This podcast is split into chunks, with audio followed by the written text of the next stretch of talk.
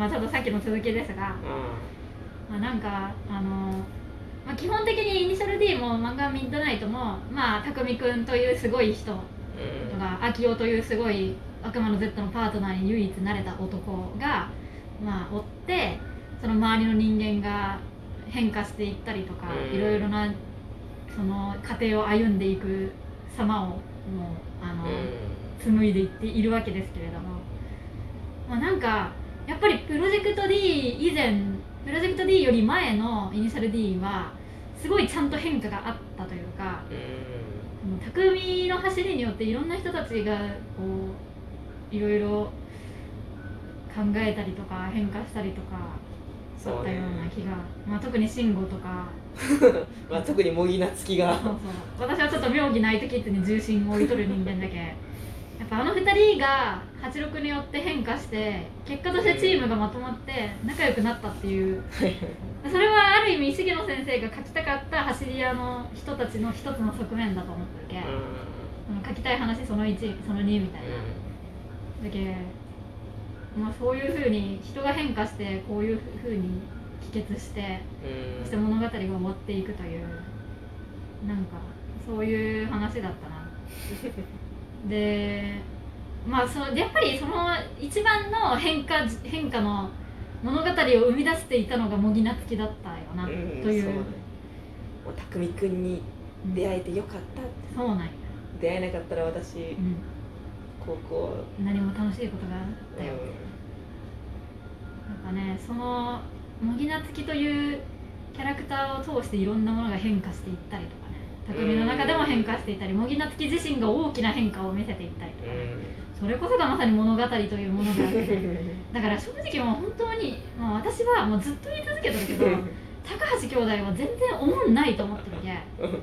だってあの人たちはねもうね思んない変変化まあしとるんじゃろうけど、しとるっちゃしとるけど思んないんよ変化が。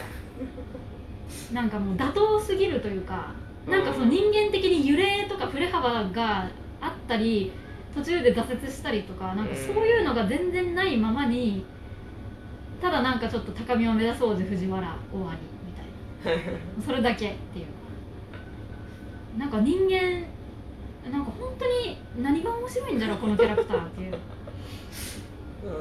イケメンでかっこよくて何でもできるだけじゃんっていう まあまあそれがいいんじゃろうけどね、うん、そういうところも。私は分かりません。私はどっちかというともう今の時点ではイニディより湾岸の方が好きなんだろうな私はと感じとるけ正直湾岸に出てきたら湾岸にはあんなキャラ出てこいな高橋兄弟みたいなあ俺俺俺し、うん、もし湾岸ミッドナイトに高橋兄弟が出てきとったら、うん、すごくリアリティのある何かになってる。絶対あんな、うん 2D じゃない。ねあんな雲の上におるようなね綺麗なね天使たちのようなね存在でその医学部で、なんかちょっと言われとる高橋兄とか,、ぜなんかもっといろんな側面を絶対出すはずなんよ、ミッドナイトは、まあ現に達也がね完全にあのあなたでもこれ見せたら一回見せたらパーになるんですよの状態でね走り続けとるけ、うん、まあ、今後達也の話をもっと一生懸命やってくれるんだろうなと期待しとるけど、うんまあ達也にしろねやっぱり事故で秋夫が死んどるわけだし 一番見せられとるのは俺かもしれんみたいな。まあ香織さんの話とかあったけどああはいはいはい。私あれ読んでないけどどこだった？なんかうん。そうっすか。なんか、まあ、感覚としてはギャルゲの1ルートやりましたねってあーはいはいはい感じはい。なるほどね。じゃあその漫画を読んだ時のようなはーっていううん。じゃないね。やっぱそのどうだろうな。なんか、まあ、適当に読んじゃってるのもあるんだけど、イニシャル D のあそこは。やっぱ漫画はさやっぱ他者感じるじゃん、まあね。まあそう私はこう思うけどそうじゃない人もいるというのをそうやっぱそうそういううん。ところでリアリティであったりとか、はいはい。感情をね、はいはい。それがあるから感情をリアルに、ねうん。私が受け取れるんだよね、でそういう話で言うならやっぱイニディうん。の、あの高橋兄うんうんのところはそんなにやっぱそうなんだで終わるんよ、もうやまあねっぱもう想像の範囲内で終わるんよ、うん。うんうんだけどその人間の感情の振れ幅というかさそのよ要するに想定外のところでうん。そういうこともあるんだっていうのがああるとあやっぱり人ってこういうふうに感じることもあるんだとか、うん。その想定外のところで自分と同じものを発見して嬉しいとか、そういうものが私は見たいからだから高橋兄弟のなんか常に「うんそうだよね。まあそうだわな」で続いていく感じが本当に嫌なんよ。面白くない。全然。だけど模擬なつきはすごいね。あそうそう来るか。いっぱいあったけ。楽しかったわ、そうやね。だってもうそんなん想像がつくのは嫌なんよ。想像がつく物語は。驚きが欲しいんよだけどガムテープデスマッチで負けて泣いちゃう庄司慎吾みたいな驚きが欲しいんよ。な泣くんだって。いうえそんななんか池谷先輩に謝るんだ。八六のこと褒めるんだ。うん最後にそんな顔するんだ。っていうその想定外の「えええが欲しいのであって、はいはい。高橋兄弟のそのなんかねなんかずーっと頑張り続けて普通にや普通にめっちゃ頑張ってめっちゃ練習してすごい頑張ってやっとる。終わり。うんそそそうですか。まあね。そうですか。想定内のことをやってくれて嬉しい物語とかもいろいろあるけど、うん。まあ、そういう話をするのでやっぱ我々の方にね、うん。まあ、高橋兄弟は合わなかっまあっていうことだし、そうだね。そのそれは本当にそうって思うことがね、まあ、ないなかったんだわ、うそうそう。グッとくるようなね。心にグッとくるようなことをね言ってくれなかった高橋兄弟。だけど私にとっては高橋兄弟はもう無味無味無臭の。いやでも高橋弟とあのうん。京子ちゃんは結構好きだかああら、私も京子の話は好きなんよあそこはよかったね。うん。京子は好きすごい。私のことだけ見ててこの時間だけは。あそれはすごいいいなと思った。うん、私高橋弟もねなんかもう付き合えんのよ。うん。そうそう。まあでも今はね集中したいからってね。でも思うけどさ重野先生ってイケメン描くの苦手なんじゃないかなと思って。やっぱ池谷先輩とか中里とか慎吾とかあなんかかっこよくない男を描くのは本当にうまいと思ったのよ、ーはいはいはい確かに。めっちゃ確面白いしもう池谷先輩と健二先輩が2人で喋ってるシーンとかすごい好きなんよ。こんなきついこと言ってごめんなって思いながらうん。言ってるシーンとかなんかイケメンの描き方が分かってないんじゃないんかなあーじゃきちょっとこう確率的って言ったらあれだけど、もう普通すぎるというか、はいはいはい。あるかもしれないだってさだって重野先生言っとったんじゃろ？その、まあ、私あのインタビュー読んでないからわかんないけど、その模擬なつきの話で、うん。やっぱ自分はなんかこう清純な感じよりもちょっと汚れた人が好きって言いよったんじゃろ？いやもうそれは男にしても絶対そうじゃん、うん。そうなんよ。じゃけやっぱり池谷先輩とか結局まこちゃんと付き合えんかった池谷先輩とか、うん。ダサい中里とかダサい慎吾とかを多分肩入れしとると思うんよそっちの方。が、だけどそいつらの話書いとる時の方がね多分まあ要するに第一部の時の方が感情が乗っとると思う。ん。よでやっぱりなんか高橋兄弟と重野先生の間に壁があるんじゃないかねちょっと。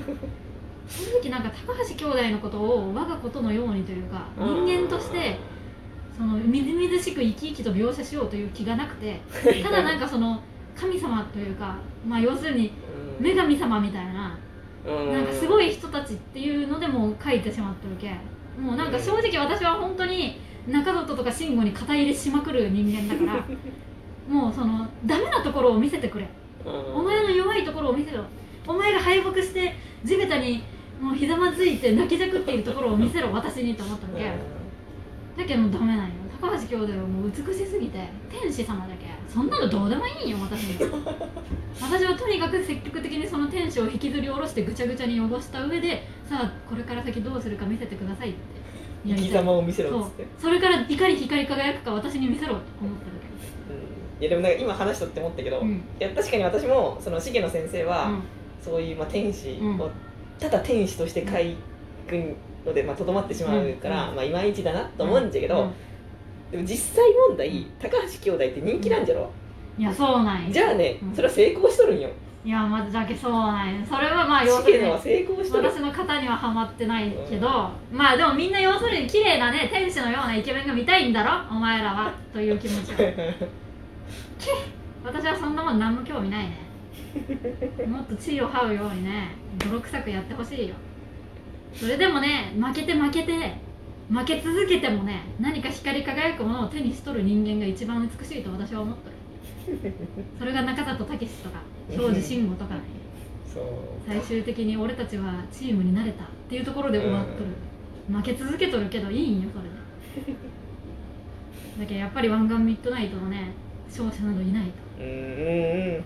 誰もね惨めないんよ走り続けて何を求めとるんじゃろう自分はと思いながら走っとる。で途中で降りるやつも何が誰が勝者なんかそれは誰にも分からん。もう高橋兄弟なんていう絶対的な王者とか伝説とかそんなものはないんよ湾岸の世界に。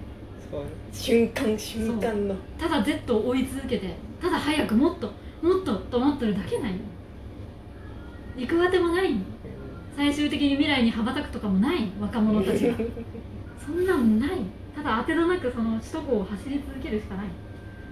もうそうするしかないそう。それが美しいんじゃねえか。うん。ボロボロになって打ちのめされても。